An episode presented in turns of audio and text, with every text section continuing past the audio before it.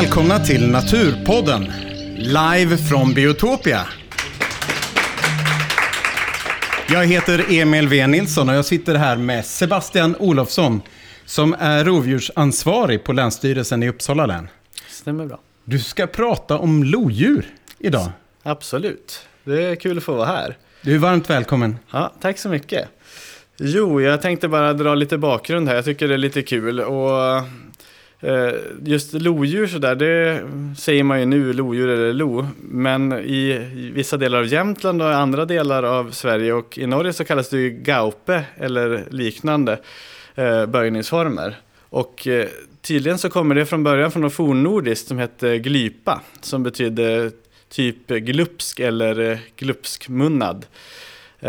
Och jag tycker det är lite fascinerande så här med att vart saker kommer ifrån, för det säger ganska mycket tycker jag om vilken bild folk har haft av de här rovdjuren historiskt sett.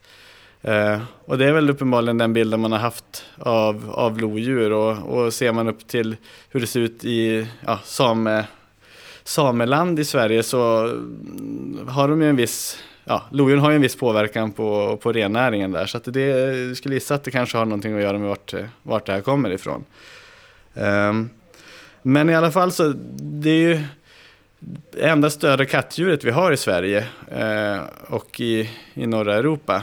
Men sen finns det ju då en massa olika underarter som jag förstår det folk inte riktigt överens om vilka underarter det finns i. Men just den här rasen som finns i Sverige, det är ju nominatrasen, alltså den... Ja, grundrasen för lodjur, och den finns ju i princip i hela Taiga-bältet bort genom hela Ryssland och delar av Asien också. Och sen i Sydeuropa så finns det lite andra mindre varianter av lodjur då. Vårt enda kattdjur som sagt, de är ungefär 1 meter i längd och de har en mankhöjd på 60-70 centimeter, det vill säga nu, om man tänker en större hund. Väger kanske mellan 20 och 30 kilo för hannar och honor brukar väga lite mindre, mellan 15 och 20 kilo. De finns då i princip över hela Sverige. De enda ställen man inte har hittat dem är väl egentligen Öland och Gotland. Som ser ut nu. Sen så är det ju ganska varierad täthet i vissa delar av Sverige. Till exempel i Uppsala här så är det ju betydligt tätare bestånd av lodjur än vad det är i många andra områden, särskilt söderut. Precis som många av de andra rovdjuren så har de ju främst funnits kvar i de mer svårtillgängliga delarna av Sverige och gärna längre norrut där de har minskad befolkningstäthet och mindre konflikter. Och sen nu i samband då med att de har blivit fredade eller har varit fredade och kunnat tillväxa så har de börjat sprida sig längre och längre söderut. Och det märker vi nästan år för år att man hittar fler och fler lodjur även i de sydligare länen i Sverige, även nere i Skåne. Det man kan säga generellt om vart de befinner sig är att de trivs ju i ganska kuperad terräng. Det ska vara ganska besvärligt att ta sig dit egentligen. Så här mycket klipper och bergig terräng och ojämnt och svårt att ta sig. Och jag brukar tänka det när jag är ute och inventerar lodjur att om man hittar ett lodjur som har gått över en åker så ser man en liten stig som går smidigt och lätt åt något håll som man tänker, men här borde den ha gått, för här skulle jag ha gått. Så kan man ju se tusan på att nej, det är absolut inte där den har gått, utan den har vikt av upp i något stenskrabbel som man måste klättra och ägna större delen av dagen åt att ta sig förbi. Men uppenbarligen så är det ju där de trivs. Och det har väl också att göra med kanske att man hittar dem lite mer eller mindre frekvent i olika delar av Uppland. På de här stora Upplandsslätterna där det är väldigt platt och inte finns så mycket skog och skydd och annan kuperad terräng, så är det ju mer sällan vi hittar dem också. Egentligen kan man väl säga att lodjuren har ju hemområden och inte revir den största delen av året. Det är man egentligen enda gången de har revir när de har en hona med ungar, så går de inte gärna in i andra honor med ungars områden. Sen skulle jag inte säga att de försvarar dem på samma sätt som du kanske skulle ha om du hade två vargrevir som angränsade och de mötte varandra, utan det är väl mer att de undviker att gå in i varandras områden när de märker att det har varit en annan hona med ungar som har varit där och markerat då. Och hannarnas revir verkar inte alls vara lika noga, utan de kan överlappa lite grann från mellan varandra. De är också flera gånger större än vad honornas revir är. Och de honrevirerna i sin tur, de är ju väldigt beroende av hur mycket bytesdjur det finns och övrig lodjurstäthet och andra saker. Så att har man till exempel en hona med ungar så kan ofta ungarna vandra ut och slå sig ner i närheten av sin mamma. Och då kan de få mindre hemområden än vad de skulle få om det till exempel är hanungar. Då kan de vandra gärna bort lite längre, eller om det är helt icke-besläktade djur så brukar de ha lite större hemområden. Det är döttrar man har sett att de kan. Precis. Ofta, det är samma sak med björnar också, men att hondjur avkomma går ofta och slår sig ner ganska nära sin mamma, och att det tolereras på ett annat sätt än vad det gör med icke-besläktade djur helt enkelt. Och i Sverige så äter de ju främst rådjur, och i Uppsala särskilt kanske. Det är ju skillnad om man skulle jämföra med lodjuren som finns i USA till exempel. Det finns ju den klassiska ekologiska grejen med snöskoharen och lodjuren som finns där, att det finns en väldig dynamik, att det är deras stapelföda där. Medan här så skulle man nog säga att den absoluta majoriteten av det de äter, det är rådjur. Sen så kan de såklart ta dovhjortar eller andra, alltså smågnagare, harar, skogsfågel och annat som dyker upp. De är som katter i största allmänhet, att hittar de någonting som rör på sig och de tror att de kan döda det, så gör de säkert ett försök. I delar av Finland är det mycket skogshare, va? Ja, det har jag också förstått. De södra delarna där det är inte så mycket rådjur. Nej, och jag skulle gissa, nu har jag inte sett någon analys i södra Sverige om man skulle ta till exempel Skåne eller så. Där finns det ju för sig väldigt gott om rådjur också, men där finns det vissa ställen där jag ska inte säga det kryllar, men det finns väldigt gott om harar och sånt också. Där skulle jag nog kunna tänka mig att de äter ganska mycket hare också. De är lite opportunister där också, de tar ju det de kommer åt och som är lätt att fånga. Och som sagt, så just eftersom rådjuren, åtminstone i Uppland, känns som stapelfödan, det de äter absolut mest, så kan man lite grann använda det som grund för vart man tror att man kan hitta dem också. Att har man lite kuperad terräng och ganska höga densiteter av rådjur, det finns ganska mycket rådjur, så kommer det sannolikt att finnas lodjur där också. Och det är inte så konstigt.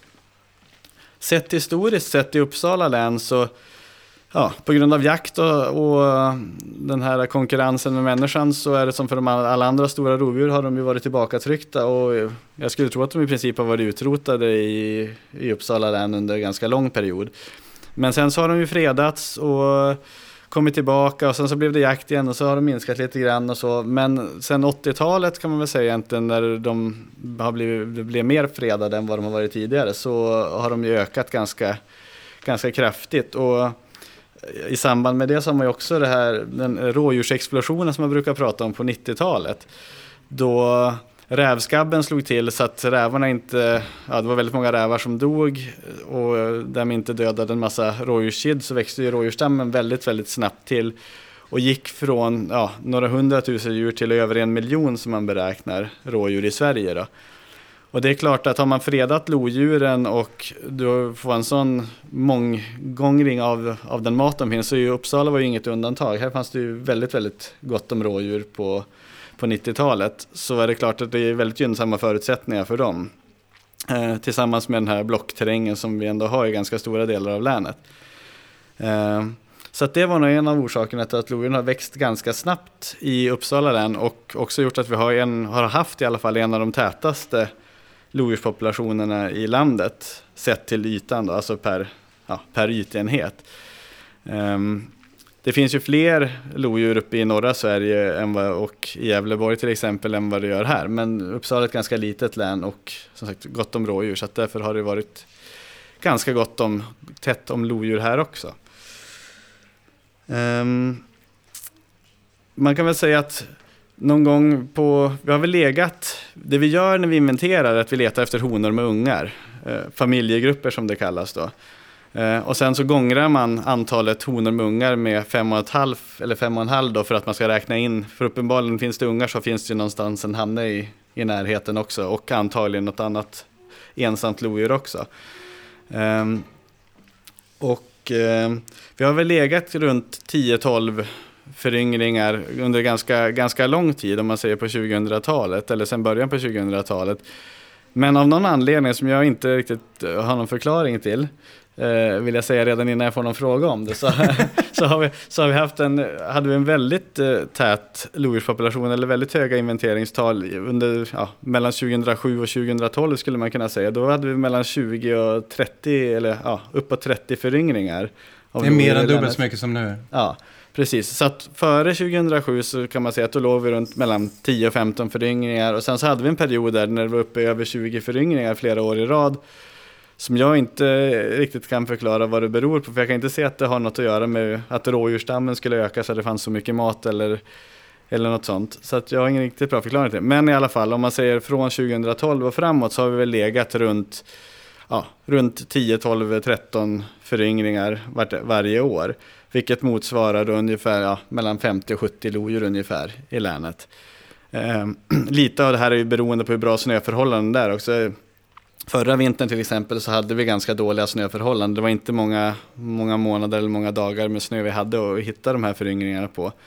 Så att då hittade vi bara 7 stycken. Men som den här senaste inventeringssäsongen så hade vi rätt bra snöförhållanden. Då hittade vi 11,5 föryngring. Och att det blir en halv beror på att vi delar med de här länen som ligger runt omkring.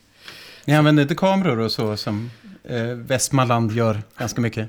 Jo, vi använder en del kameror, men inte i samma omfattning som dem. Men jag hoppas att vi ska kunna ändra på det, för något säger mig att vi kommer få sämre och sämre snöförhållanden. Det känns ju som att det är åt det hållet vi går.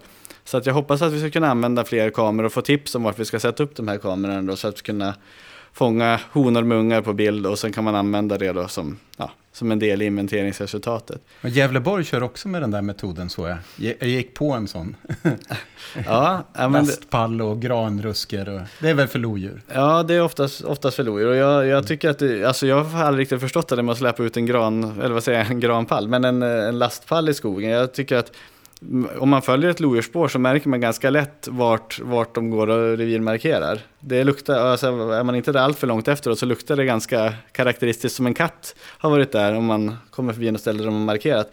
Och då kan man vara ganska säker på att om man sätter en kamera där så kommer de markera igen. Det är lite självförsörjande att ha ett lodjur väl gått och markera på ett ställe, så kommer alla andra djur i skogen också gå där och markera, och alla lodjur som går förbi kommer också gå fram och lukta, vad är det för något som har varit här? Här måste jag också markera. Så att då slipper man hela det där med att släppa ut lastpallar i skogen, vilket känns som en stor vinst för oss. Jag kanske ska berätta kort bara i Västmanland.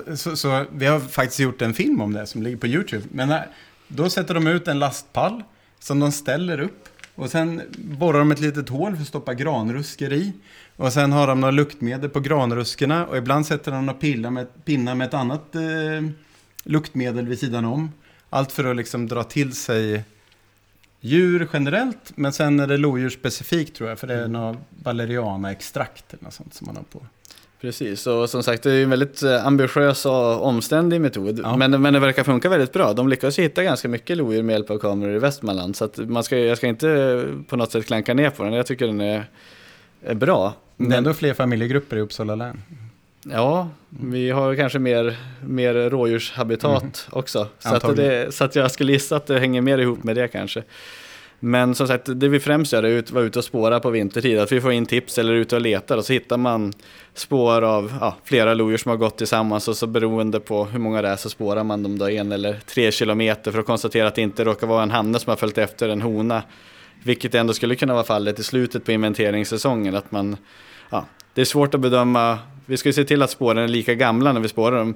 Men det är svårt att bedöma om en hona har gått där klockan 10 på en lördagkväll, och så har det gått en hanne klockan 2 på natten till söndag i samma spår och bara följt efter henne. Då är det rätt att tro att det är 2 lodjur som har gått tillsammans, även fast det inte är det då. För det vet man att det är väldigt sällan som honor och hannar träffas om det inte är under själva parningstiden. Och inventeringen ska sluta innan parningstiden för lodjur börjar. Så att ser man 2 lodjur som går tillsammans så är det en hona med ungar. Så. Och man räknar väl med att apropå det här med rådjur och sånt, så brukar man säga att ett lodjur tar ungefär mellan 1 och 2 vuxna rådjur i veckan i mängd, och då kan man ju räkna ut ungefär hur många det blir om man har 60 lodjur och de tar 1,5 rådjur i veckan året om. och sådär. Och det blir några tusen, men sen om det blir mycket eller lite, det ska man inte säga. Men det kan man ju ha med sig liksom, att har man mycket lodjur i delar av länet liksom, så kommer det ha en påverkan på rådjursstammen. Det vore ju, man ska inte säga något annat. Men rådjuren lär sig det också. De är ofta ute på åkrar på dagen då för att de ska ha bättre översikt och sånt. Så att de har ju lite anpassningar också för att kunna vara mindre utsatta. Men sen slår lodjur också räv. Det gör de. Och räv är ganska hård kidpredator på lodjur. Ja, absolut. Och räv har högre tätheter än lodjur. Alltså de mindre hemområden. Absolut, men då är frågan som, jag har inte sett någon statistik på hur många rävar varje lodjur tar, men jag tror inte det riktigt finns, inte någon större. Nej. Inte i svensk undersökning, vad jag vet. Nej, det tror inte jag heller att det finns, och det vet jag inte om det är så lätt att räkna ut heller, men jag antar att de gör det för att de ser dem som konkurrenter om maten. Att de, får de chansen att möta en räv så försöker de ha ihjäl dem. Ja, för jag ifrågasätter inte att lodjuren inte påverkar rådjursstammen, men i Finland så finns det en undersökning som visar att lodjur tar räv och räv tar hare, men också lodjur tar hare. Men eftersom rävtätheten är högre så blir det fler harar där det finns lodjur. Så det är en sån här mesopredatoreffekt. Ja. Räven är lite mindre rovdjur än lodjuret liksom. Mm. Ja, nej, men det kan absolut ha en effekt på den vägen också. Men som sagt, jag har inte sett någon som har räknat på det. Så jag vågar inte. Jag vill bara göra det lite mer komplext. Här försöker man sitta och förenkla saker så att det ska vara begripligt. Och så kommer jag från sidan. Nej, men som sagt, så att vi, nu pågår inventeringssäsongen nu, och bara förra veckan här så kvalitetssäkrade vi en familjegrupp där det kom ytterpytte mycket snö, och jag fick in en rapport 8:00 på morgonen, och så duggregnade lite grann, och det var bara snö längs en skogsbilväg, och han jag pratade med sa, men det är en hona med flera ungar här, de har gått 2 kilometer längs skogsbilvägen, så du skyndar dig ut av helvete, då kommer du kunna hinna spåra dem innan det har smält bort. Så det tog väl 1,5 timme när jag kom dit, och sen när jag hade spårat det där, och jag har en hund som jag håller på att träna på att spåra bland annat lodjur också, och gått med honom där, så jag kanske var där i 2 timmar. Och när jag gick tillbaka med hunden efter att vi hade varit ute en stund, så såg jag ju inte de här spåren längre. Så att det var ju precis gränsfall där. Och jag lyckades spåra, det var en hona med 2 ungar, jag lyckades spåra dem i 1128 meter. Och man ska spåra dem i 1 kilometer för att det ska vara kvalitetssäkert. Så ibland ska man ha tur också. Men nu väntar vi mest på mer snö för att se hur många familjegrupper och så vi hittar här i länet i år. Jag vet inte hur vi ligger till i tiden. Vi ligger väl ganska... Jag ligger ganska bra till. Bra till att jag ska vara tyst. Nej, men är det något mer du vill säga innan? Vill du säga något specifikt om Uppsala län och hur det ser ut just nu? Ja, alltså, eller sist. Ja, men man kan säga, det är lite lustigt när vi tittar på de här föryngringarna i Uppsala län. Jag har suttit och tittat några år tillbaka.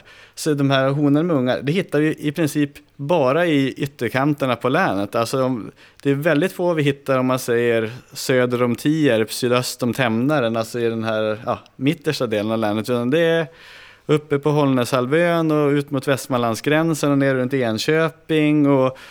ut mot Länna, Almung, Knutby, upp längs Stockholmsgränsen. Men här inne i mitten på länet är det väldigt få gånger vi hittar honor med ungar. Och vi får in massa rapporter där, och vi är ute och letar en massa där, och vi hittar massa lodjur. Men det är bara ensamma lodjur. Och det har jag ingen aning om vad det beror på. Jag har försökt fråga massa folk om vad det beror på. Om det är habitatet där som gör att inte honorna vill vara där. Men då tycker jag att är det dåligt habitat skulle inte hannarna heller vilja vara där.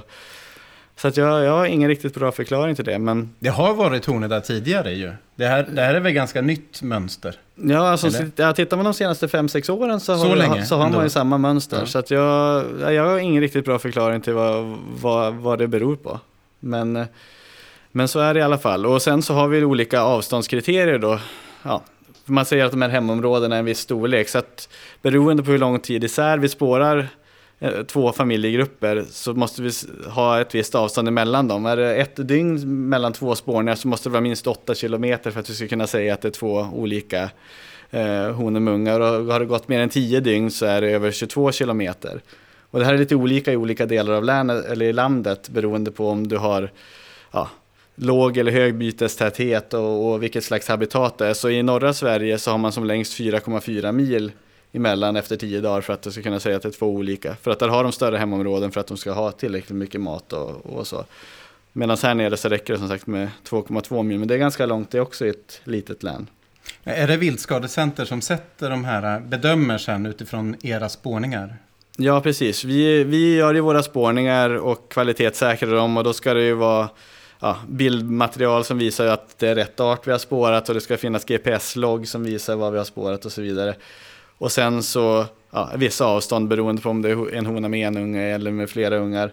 Och sen så kvalitetssäkras det här då av Vildskadecenter, och det är också de som har tagit fram, det är en del av SLU då, och de har tagit fram de här riktlinjerna utifrån forskning som finns på sändarförsedda lodjur. Hur stora är de här hemområden? Vilket avstånd ska man kunna säga med säkerhet att det här är två olika familjegrupper och sådär.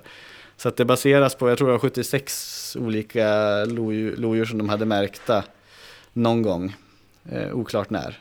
Jag ska alldeles strax släppa fram för publikfrågor, men jag måste bara fråga, där när det var som mest familjegrupper, var det också Vildskadecenter som bedömde då under den tiden?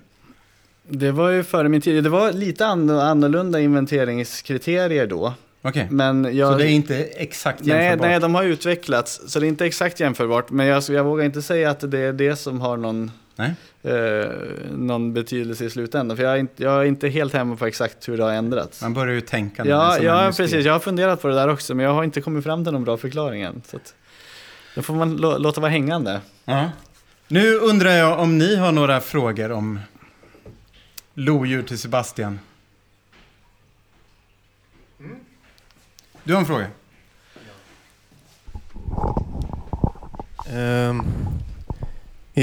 Hur stor utsträckning är lodjuren sändarförsedda? Nu är det väldigt, väldigt få. Alltså, man tycker att man har ganska bra koll ändå på både lodjur och varg. Det är inte så himla många som märks längre, i Sverige i alla fall. Man har märkt ett antal vargar i alla fall, och jag vet att det finns en sändarmärkt hona i Västmanland just nu.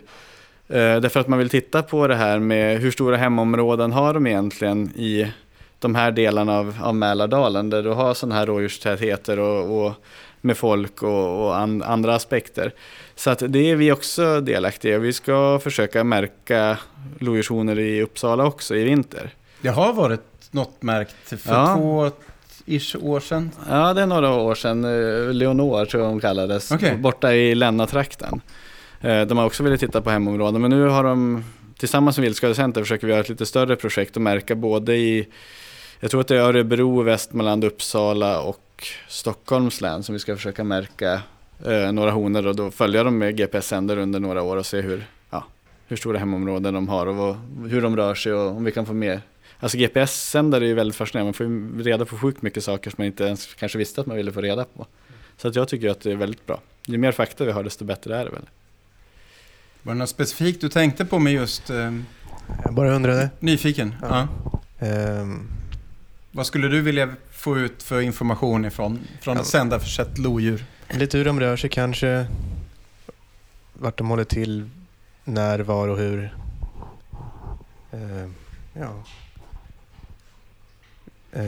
Är lodjurspopulationen liksom stigande, eller är den stabil eller nedåtgående i Sverige?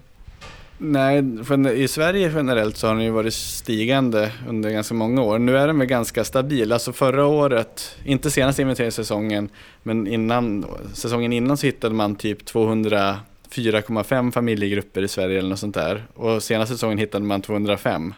Alltså, så att mer stabilt än så de senaste 2 åren är det svårt att säga att det har varit. Men som sagt, historiskt sett så har den ökat väldigt mycket, men de senaste åren så verkar det, det går ganska mycket upp och ner, och det verkar ha väldigt mycket att göra med just hur mycket snö det finns, särskilt i mellersta och södra Sverige. I norra Sverige har de ju snö liksom, så där hittar de ju det de hittar.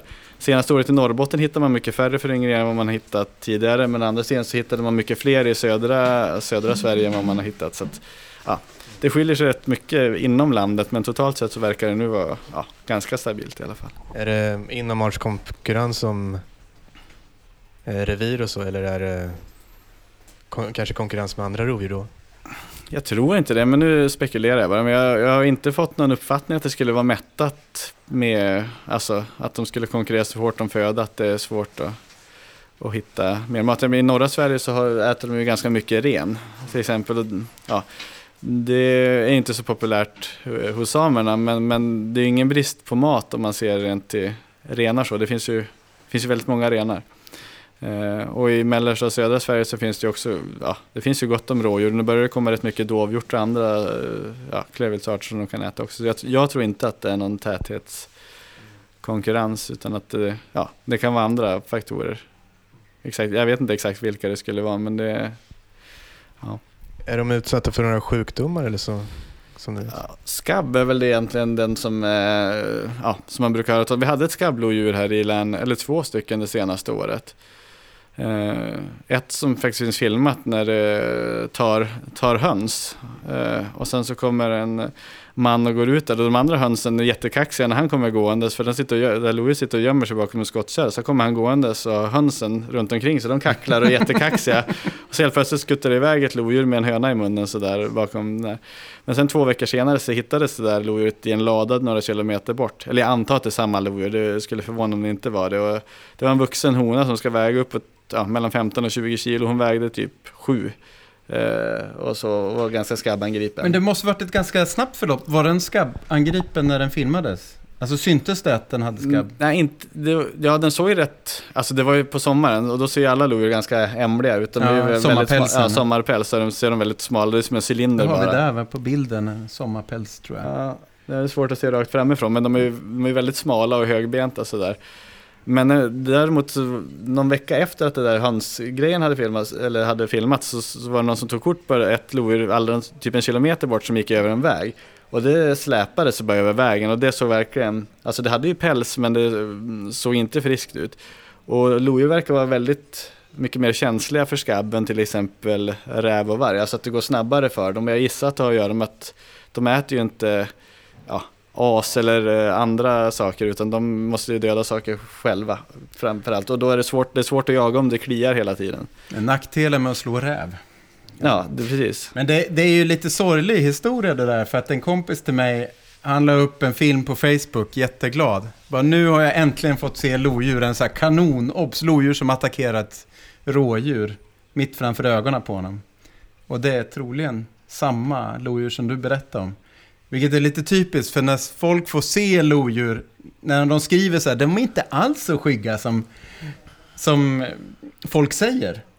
Så brukar det vara något, antingen att det är en unge som har blivit övergiven, där mamman kanske dött eller liknande, eller skabb. Ja, men generellt kan man säga, jag tycker att jag upplever att lodjur är mindre försiktiga än till exempel vargar. Ja, så alltså så här, de är ju ganska nyfikna av sig. Om du skulle hänga upp en sak i ett träd eller sådär, en varg som kommer fram och så att det där fladdrade till och skulle tänka, oh shit, vad är det här för nytt och hemskt, och dra därifrån. Ett lodjur skulle tänka, åh, vad är det där som fladdrar, och gå fram och vara nyfiken. Det är lite den känslan jag har fått i alla fall. Ja, på natten. Mm. Men inte på dagen. Nej, de är ju mest ute på natten, och då är de ofta framme i gamla ladugårdar och sånt här och går och markerar på hörn på sånt. Så att spårar man lodjur så och det finns ladugårdar i närheten, så kan man se tusen på att då har de nästan alltid varit framme där, ja, på natten då, och markerat. Ofta går jag över gårdsplaner och sånt här också. Så att... Jag har också grannar hemma som har...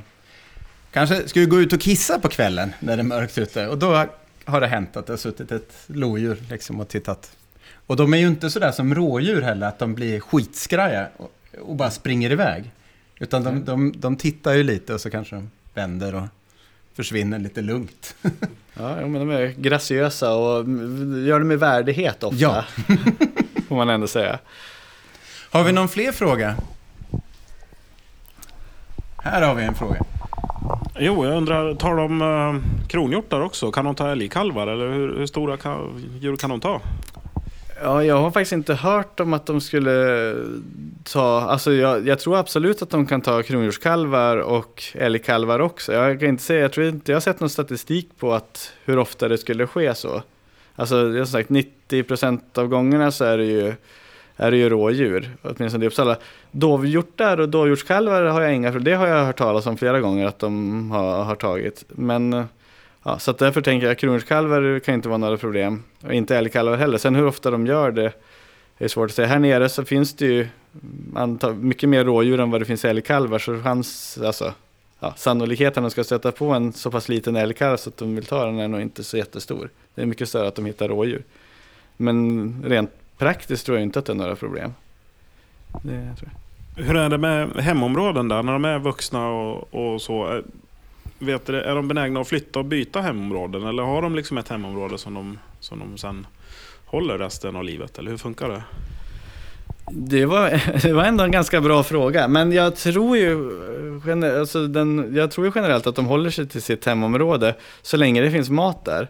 Men eftersom de inte är så superstrikta, nu får Emil hoppa in om han har några andra teorier, men eftersom de inte är så jättestrikta med sina hemområden så tror jag inte att de skulle ha några problem att byta om det krävdes liksom. Om det av någon anledning, att det inte finns mat eller blir för mycket störningar, så kan de flytta på sig. Men generellt sett så hittar vi i alla fall hittar vi en hona med ungar på ett ställe ett år, så händer inget konstigt, så kommer vi sannolikt hitta en hona med en unge på samma ställe året efter också.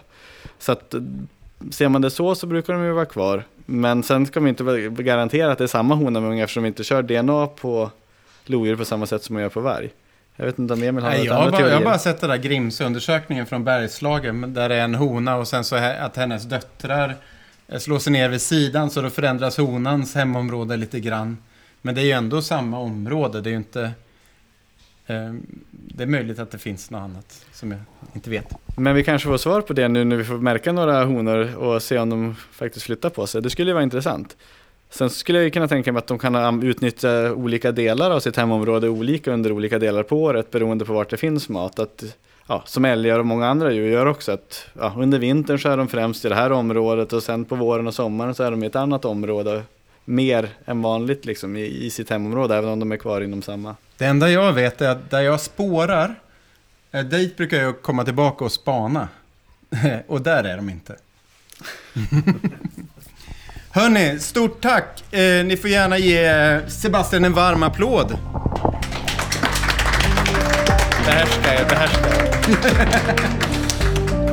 Tack för väldigt bra fråga.